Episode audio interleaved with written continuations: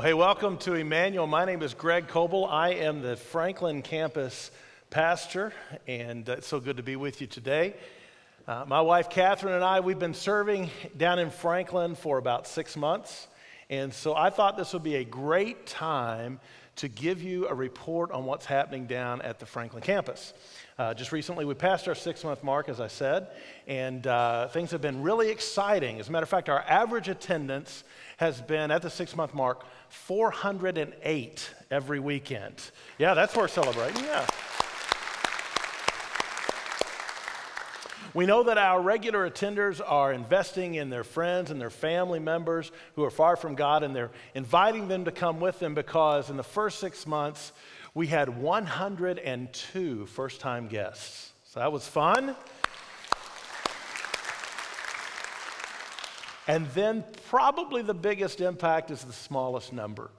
In the first six months, we had 36 people tell us that they started a brand new relationship with Christ.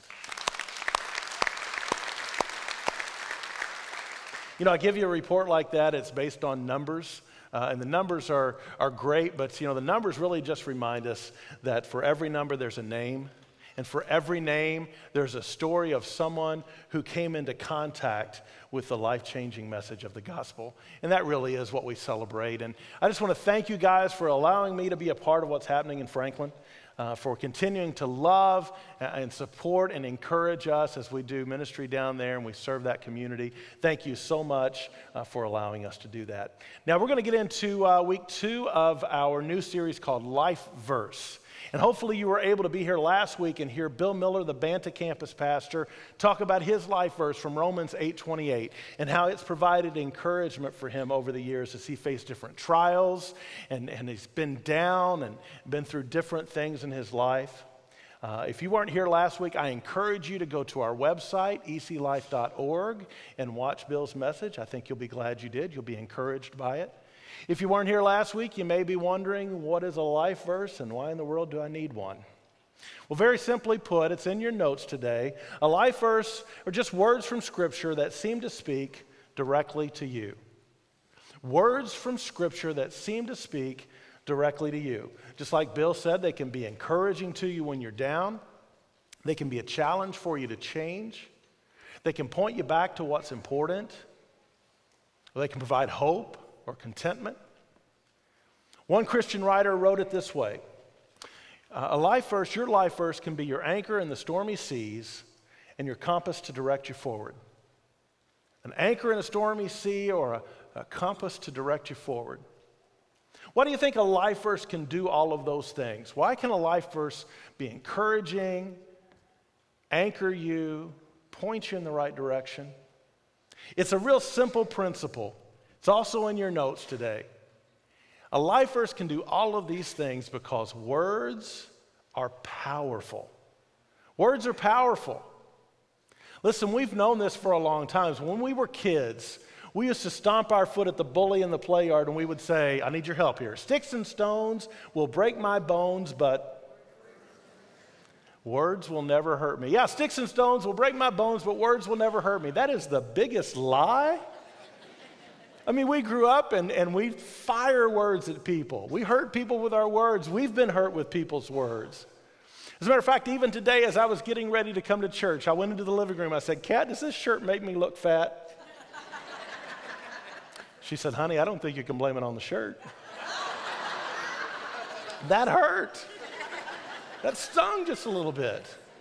Words are powerful, words can hurt. But you know, just like words can be used to hurt people, words can be used for good. King David in the book of Psalms, he wrote uh, to God, I have, re- I have hidden your word in my heart that I might not sin against you. You see, King David knew that uh, words were powerful and they were able to transform him.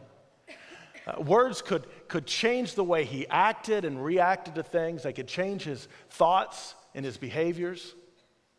See, words are powerful. You know, the Bible uses lots of words to describe Jesus. Most of those are title of power, things like master and savior, king of kings, lord of lords.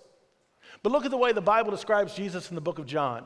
It says, In the beginning was the Word, And the Word was with God, and the Word was God. It goes on to say in verse 14, and the Word became flesh and made his dwelling among us. You see, that's a title of power for Jesus, the Word, because words are powerful. I wanted to give you guys a visual of how powerful words are today. And so I went to the place I keep all of my memories. I didn't go to some fancy memory box. I know some of you guys have those. I'm not a scrapbooker, so I didn't go to my volume of scrapbooks. I went to my dresser drawers because my dresser is the place where I keep all of my memories in the form of a t shirt. Dozens of t shirts. This particular t shirt, for example, this, this is a t shirt from the Vic Travis School of Umpiring. Vic Travis Umpire School. In 1990, I went to the Vic Travis Umpire School. Yes, that was 26 years ago. Do not let that distract you. In 1990, I went to the Vic Travis Umpire School and I joined the Kentuckiana Baseball Umpires Association. And that year, in an association with high school umpires, college umpires, minor league umpires, I was voted Rookie of the Year. Rookie of the Year. And I keep this t shirt because when I see it, the words on it remind me of that, uh, that award, that accomplishment. How many of you are fans of the show uh, Fixer Upper on HGTV? Probably a lot of you. It's one of the most highest rated shows uh, on television today. Uh, recently, back in the spring, my wife Kat and, uh, and some friends of ours and my in laws went down to Waco, Texas, and we went to the Magnolia Market and Silos there. Uh, but I didn't get this souvenir there. We love that show. But we went over to Clint Harp's shop. Clint is the uh, custom furniture maker for the show. And, uh, and Clint has a little shop in Waco too. And before we went to Waco, we actually got on the internet and did a little research. And I found Clint's story. Listen, if you don't know Clint Harp's story, you need to go to the Google this afternoon and you need to find out uh, what Clint went through. Clint was at the end of his rope. He was just about to give up on his hopes and dreams, but he didn't do it. And as a result of sticking to his plan and sticking with his hopes and dreams, he is now on one of the highest rated TV shows on North America. So I bought this shirt as a reminder to keep my hopes and dreams alive. And every time I see those words, I think it'll help me. And then there's this t shirt.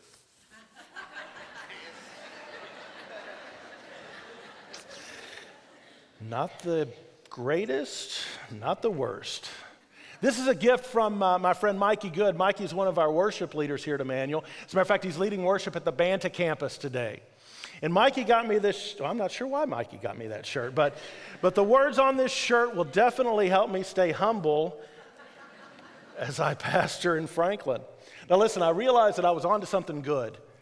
So not only did I look through my dresser drawers, I went to look through Kat's dresser drawers, and she was a little upset because she thought I might mess up her system. But I found some great memories in there as well. You see, when I first met Kat, somebody said to her, You look like you're in pretty good shape. Are you a runner? And she said, Only when something's chasing me. And, and I knew right then that's the girl for me.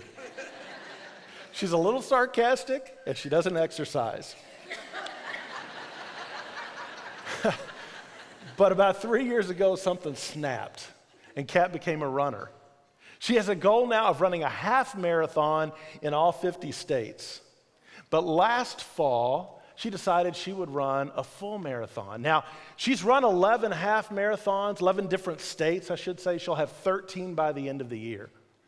And uh, last November, she ran the Monumental Marathon. And this is her finisher shirt from the Monumental. Uh, I was there because of our connection with the Monumental. I was able to be there at the finish line and put the medal around her neck when she crossed the finish line. And then I was able to kind of catch her as she collapsed there. But I'm sure Kat will keep this shirt for a long time because the words on this shirt will remind her of that great accomplishment. Now, this little guy, this one's fun. You may not be able to see the writing, but it says, I may be little, but to God I'm big stuff. And this is a great reminder because when I look at the words on this shirt, it reminds me that regardless of your stature or your place in life, that God is able to use you. He loves you, He cares for you. And, uh, and so I, I, love the words on this shirt. And, and I just want to thank the Greenwood Campus Student Ministry Pastor, Aaron Beasley, for letting me borrow one of his t shirts. Really nice. I told you guys, words are powerful.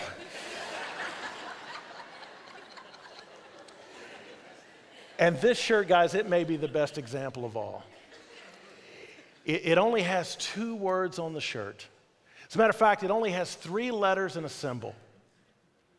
But when I look at the words on this shirt, they're powerful to me.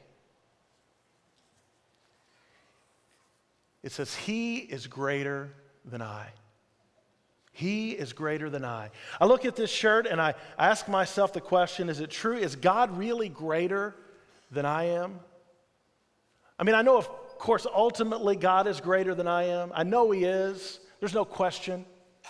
But when I look back at my life and the choices that I've made, when I see the way I handled my money and my time and my resources, my relationships, my jobs, I see lots of times when I made decisions based on the fact that I thought I was the most important. I look back and I see the debt and the broken relationships, the regret that show that I made decisions based on what I wanted my comfort, my happiness, my wants, my desires. You see, I look back and I see that I made my plans based on what I wanted and not what God wanted. And I was frustrated at work, at a strained marriage, and I was living paycheck to paycheck. You guys might be able to, to relate to some of that today.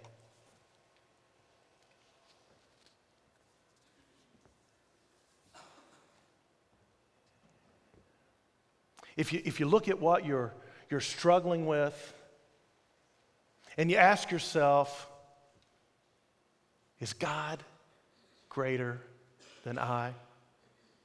I, I, think you'll find something as I talked with some of my friends about this concept that we discovered. You see, as I was talking this idea through with some of the guys around here, I discovered this. The real root of all of our problems is our tendency to put too much importance on ourselves. You know who said that? C.S. Lewis, Dallas Willard, no, it was Bill Miller. Bill Miller, if he had waited just one more week, I would have quoted him here from the platform. That's what he wanted. And if you guys have no idea what I'm talking about, you need to go watch last week's message. You see, what Bill was trying to say here, at least what I think he was trying to say, was we look around us and we see what other people have, and we think, you know, they don't work any harder than I do. They're not any smarter than I am. So somehow we determine that we deserve what they have. And we take on too much debt to get what they've got. We look around and we evaluate the people at work. And we say, you know what, they don't add as much value to the company as I do. They don't have the experience that I have.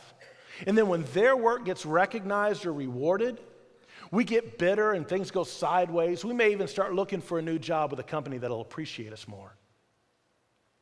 We uh, start a new relationship, but we take our old baggage in with us. We're selfish. We expect the new person to cater to our wants and desires. And then all that does is just infuse friction and tension into the relationship. All because we put too much importance on ourselves. Now, wouldn't it be great if, just like King David, we could find some words from Scripture that would help us reprioritize our lives and our thinking.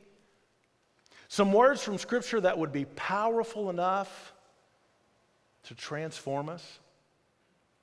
Well, I did, and I'll share that with you in just a second. But before I do, I want to tell you about a character from the New Testament. His name is John the Baptist. John was the son of a temple priest whose name was Zechariah. And John, because he was born into this family, into this tribe that were dedicated to the priesthood, he would have been expected to follow in his father's footsteps and to become a temple priest. But God had something much bigger planned for John. So when he became a young man, he didn't go into the temple, he went out into the countryside to, to tell anybody who would listen that the Messiah was coming. And, and John started to gain some popularity and, and, influence. Look at what Matthew says about John. In Matthew 3 5, it says, People from Jerusalem, from all of Judea, and all over the Jordan Valley went out to see and to hear John. He was drawing big crowds. He had a group of guys who were identified as his disciples. And they would follow John around because they were dedicated to his teaching. John had so much popularity and influence that in the crowd, religious leaders would come. And a man of John's stature never had that happen. He, was, he wasn't a priest, he was just a man out talking on the hillside. And here came religious leaders to listen to him speak. John even got the ear of one of the Roman kings. John had criticized King Herod for marrying his brother's wife. And that king listened to John. Again, that stuff was just unheard of. John had gained a lot of popularity and a lot of influence. He had guys who were following around, big crowds. But then look what happens. This is recorded in John 3.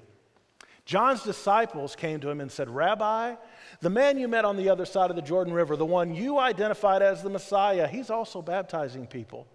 They go on to say, and everybody is going to him instead of coming to us. John's disciples, these guys who were dedicated to his teaching, they came to John because John had baptized Jesus. And when John baptized Jesus, he saw with his own eyes that the Holy Spirit came down and descended upon Jesus. And it confirmed for John once and for all that Jesus was the Messiah, he was the Son of God. When that happened, he knew that because the Messiah was now on the scene, that his work was all but finished. But apparently, the disciples didn't get the memo. They come to John complaining that they're losing their influence, their status with the crowds. I can almost hear the whining in their voice. Everybody's going to Jesus and nobody's coming to us. There was an emotion wrapped up in this, in this idea that nobody was coming. But John tries to redirect their attention. John tries to bring them back to what's important. John says to his disciples, No one can receive anything unless God gives it from heaven.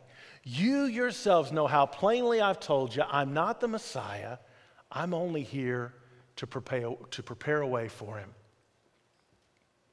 And then John drops the bombshell on these guys. John does something nobody expects. You see, they've worked so hard to get the crowds to come, they've worked so hard to hone their message and to get it right.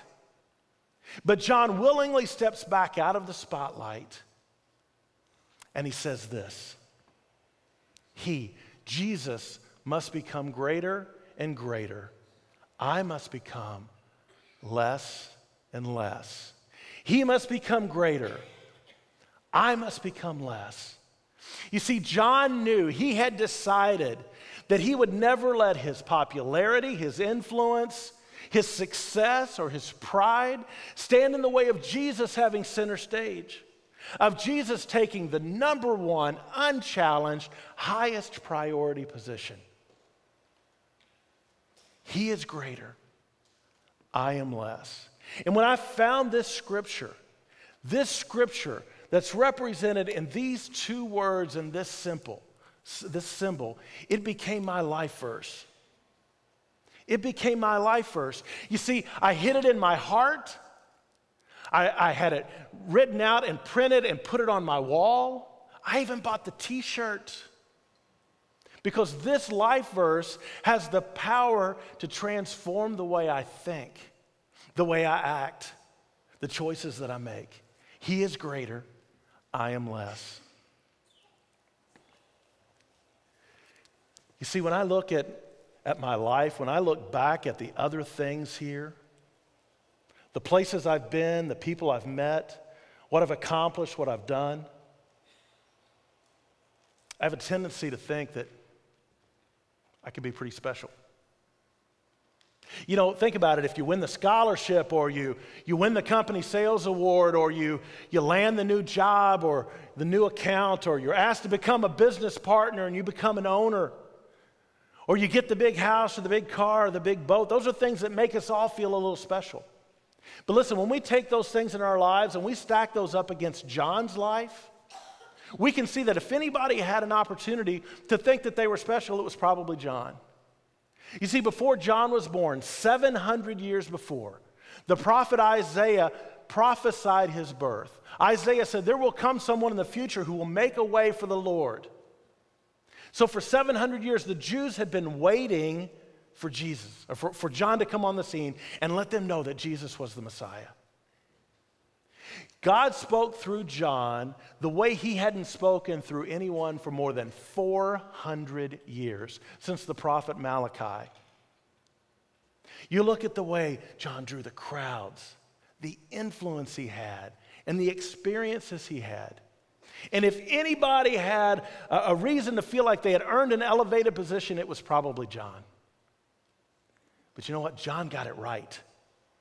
John had the right perspective. John decided that no matter what he did, he would point people to Jesus. He must become greater. I must become less. Wouldn't it be great, guys? If you could find the words of Scripture that were powerful enough to speak into what it is you struggle with today. Is it your job? Is it your finances? Your relationship? If you made the decision once and for all that in your life God would become greater and you would be less, what will happen today if you decide God must become greater and you must become less? I think it'll transform your life, and here's why. The first thing it would do is it would take the emotion out of your daily decisions. It'll take the emotion out of your daily decisions. You see, that's how John was able to watch the crowds go. John had lived his entire life knowing that his job was to pave the way for the Messiah. So when the crowd started going to Jesus, he didn't freak out like the disciples did. He didn't have all the emotions wrapped around his status and, and the crowds that were coming. He was able to say, It's okay.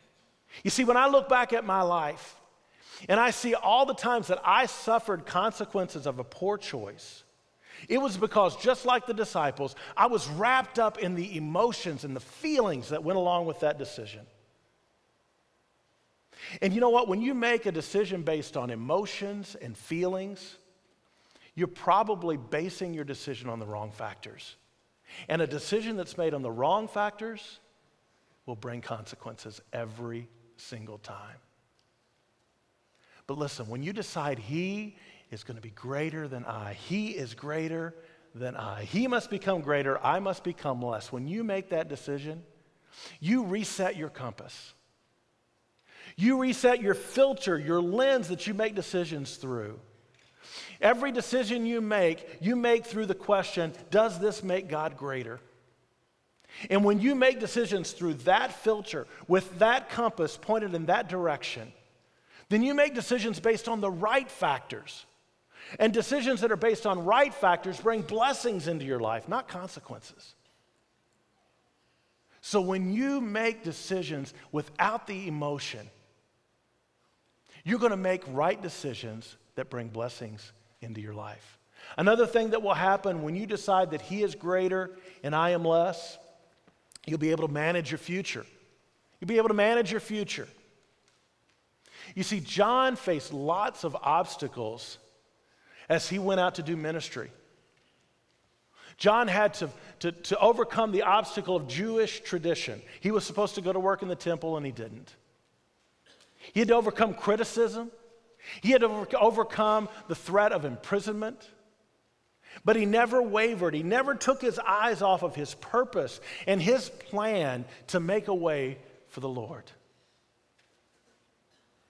How many times do, do we make a commitment, we make a decision, we face a roadblock or an obstacle, and then it doesn't take long for us to forget why in the world we made that decision or that commitment in the first place? We start to look for ways to make changes. Maybe we're in a relationship that we start to struggle with, so we go out and find somebody new. Maybe we're in a, in a job that, that we're frustrated in, so we go out to try to find a new job. We make changes, but those changes that we're making are typically external changes. And external changes really don't have the power to change your future because they're only temporary. You see, what I realized here is when I made the decision that he would become greater and I would become less, then I was able to look at myself a little differently. You see, when I began, when I, when I realized that what I thought about myself was not true, I was more willing to change. I'm going to say that again, and I'm going to say what Danny would say. Some of you need to write that down. When I realized that I wasn't what I thought I was, I became more willing to change. See, when you make the decision that He is greater than I, you'll begin to focus on internal change. Because internal change is the kind of change that helps you grow personally. And when you're growing internally, when you're taking on personal growth, you begin to make changes that impact your future. Here's some of the things that I was open to when I became open to change. The first thing, I began to attend a small group. I did not want anything to do with small group. The wackos in small group was they were not going to get a hold of me because here's what I thought happened in a small group. I thought you went in and you divulged your deepest darkest secrets and sins. You got a lot of pats on the back, maybe some group hugs, and then at the end of the night you held hands and sang kumbaya. And I didn't want any part of that. I didn't want any part of that. But when I decided he is greater than I, then I opened up myself to what small group could be. Kat and I joined a small group together, and what we found there was a group of people who were headed in the same direction. A bunch of people who were trying to make God greater and make themselves less. And as a result, they were there to support us, to encourage us, challenge us to change. It was in small group that I actually found the words of James, the brother of Jesus. He said, Don't just listen to God's word, you must do what it says, otherwise, you are a fool. Guys, when you decide that He is greater than I, you'll be willing to surround yourself with people who will support, encourage, and challenge you to make God greater and to make yourself less. The second thing I was open to when I, when I became open to change was was um, handling my money a different way. You see, I had made a lot of foolish choices with money. If I began to tell you all of the things, all of the poor choices that I made with money, it would make your head spin. But I found the words that Paul wrote in Romans 13. He said, Owe nothing to anyone except for your obligation to love one another. I began to look at those words and I began to look for other words in Scripture. I began to follow what God said about handling money. I began to apply those things to my life. And in 40 months, I paid off all of my consumer debt nearly $100,000 in car loans, credit cards, and personal loans. It wasn't easy. People made fun of us along the way. Sometimes it was just plain hard. But we did it. And as a result, we changed our future. You see, we're able to give now like we've never given before, all because we sought information. I sought information I never had before, and I applied it to my life. And where did I get that information? I got it from the Bible. And that was another thing that I had never been open to before. But I started reading the Bible daily. You see, uh, when I decided that He is greater than I, I found the 15 to 20 minutes a day that it takes to go through the Bible. I've been in church all my life, I'd never read the Bible from cover to cover. But when I found the 15 to 20 minutes a day in my schedule to dedicate to reading the Bible through, I was able to read from Genesis to Revelation in one year. The best part was Kat and I did it together. We actually took turns reading to each other. And guys, if you don't know what God's word says about your identity as a child of God, about His plan and His purpose for your life, it can feel like you're always climbing uphill. But when you read God's word, you may just find the words like we found, the words of Joshua, in Joshua 1 8. It says, Study this book of instruction continually, meditate on it day and night, so you'll be sure to obey everything written in it. Only then will you prosper and succeed in all you do. You see, when I decided that he must become greater and I must become less, I began to seek the information that would help me face my challenges better, Give me new tools for relating to my spouse. Help me develop new habits as I handled my money. Things that changed my future. And if you'll make that same decision, if you'll decide that God must become greater and you must become less, the same thing will happen in your life. You'll start making decisions that bring blessings instead of consequences. You'll be able to manage your future. The obstacles and the roadblocks, they won't distract you. And you'll engage in things like reading your Bible. You'll engage in things like applying what you read. And you'll begin to take on more of the character of Jesus. What are you struggling with today? Is it job, finances, relationships, kids, future? Wouldn't it be great if you could find a lifer, some words from God that were powerful enough to speak directly to you? How do we do it? How do we find our life verse? Four simple steps. It's in your handout today. First, you start with some questions. Number one, what do I need from God? What do I need from God? What is it that seems to be in short supply in my life when I need it most? Is it patience, kindness, self control? What do I need from God? Number two, ask yourself, what are my strengths and passions? What are my strengths and passions? What makes me feel alive? What moves me? What motivates me? What are my strengths and passions? Number three, what themes will make a difference in my life? Would the, would the theme of love or compassion or strength make a difference in your life? Find three or four themes that you think may make a difference in your life. And then do an internet search for verses that match that theme verses on compassion, scripture about strength.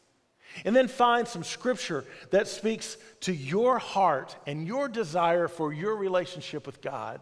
And write those things down. Write those verses down. And then do step four. Don't miss this one, guys, it's critical. Pray over the verses you find.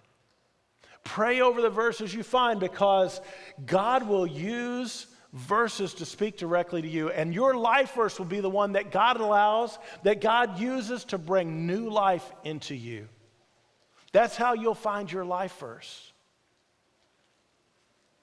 listen, ultimately, our goal as Christ followers is to take on the nature and the character and the attitude of Jesus Christ. So we have to know what that is. And these words in Philippians 2, they tell us that Jesus, though he was God, he did not think of equality with God as something to cling to. Instead, he gave up his divine privileges. He took the humble position of a slave and was born as a human being. It goes on to say, when he appeared in human form, he humbled himself in obedience to God and died a criminal's death on a cross. You see, Jesus came to the earth as a human he gave up his divine privileges. He was the King of kings, he was the Lord of lords. He was in the beginning with God, he was God, yet he laid all that aside. And he said, God, you're greater. Your ways are greater, and I want to be obedient to them. And he willingly gave his life on the cross. Now, why would he do that? Why in the world would he leave his home in heaven, give up his divine privileges, and submit himself to the cruelty of the cross? There's really only one reason, and that reason is you. Well, really, two reasons you and me. Because what Jesus knew was that, that you and that I would make decisions that were selfish we would make poor choices based on the fact that we had falsely elevated ourselves to a position that we were never intended to occupy. He knew that we would make choices based on the wrong factors and they would have consequences. And all of those things are sin. they're sinful behaviors. And Jesus knew that sin would require a payment, a payment that we could never make on our own, a payment that we were unable to make on our own. And so he came to the earth, he lived a perfect and sinless life. He was obedient to God's plan, and he willingly gave himself as a once and for all sacrifice for the sin of all mankind. Now listen, I know that that is that's not easy to understand. It's not easy to comprehend all of that stuff. But thankfully, we don't have to comprehend it all to begin a relationship with a loving Heavenly Father. All we have to do is just acknowledge what Jesus did and accept that fact. And then we have to acknowledge to God that we're ready to, to let go of our sinful choices and our bad behaviors and our past. And we're willing to open our heart and our life to Him and begin a new life, making Him greater and making ourselves less. And listen, if you've never had an opportunity to do that, I want to give you an opportunity in just a second. See, in just a second, I'm going to ask us to close our, our eyes and bow our heads, and I'm going to say a little prayer. And if you'll repeat that prayer after me, you'll be able to begin a new relationship with Jesus. But listen, here's what I want you to know there's no magic in this prayer. The power in this prayer is that the words you use are a real reflection of your heart that you truly are willing to turn from your old ways and you're willing to open your heart and your life to what God has ahead of you. So let's all bow our heads and close our eyes. And if you want to start a new relationship with Jesus today, just repeat this prayer after me, just in the quietness of your own heart, just between you and God. Say, God, thank you for Jesus. Thank you for his life that he willingly gave for me as a payment for my sin.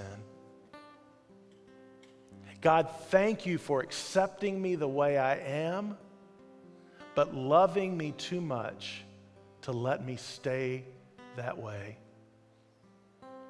God, today I open my heart and my life to you. I turn from my old ways I acknowledge that you are greater and that I am less.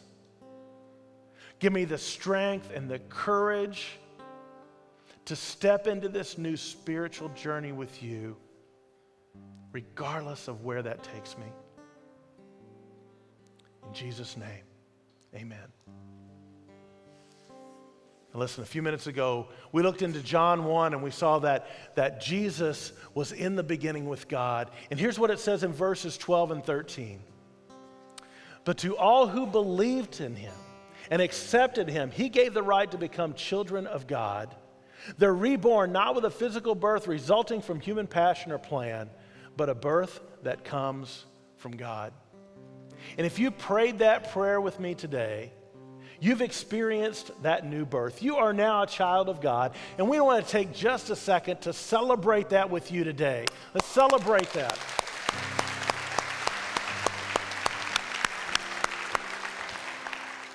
And listen, there is no better way to learn about your new identity, your new relationship with God as a child of God than to read His Word. And this book is uh, something we would like to give you today. If you prayed that prayer, we want to give you one of these today. It is a one year New Testament. It's a part of the Bible. It's broken into small readings of five minutes per day.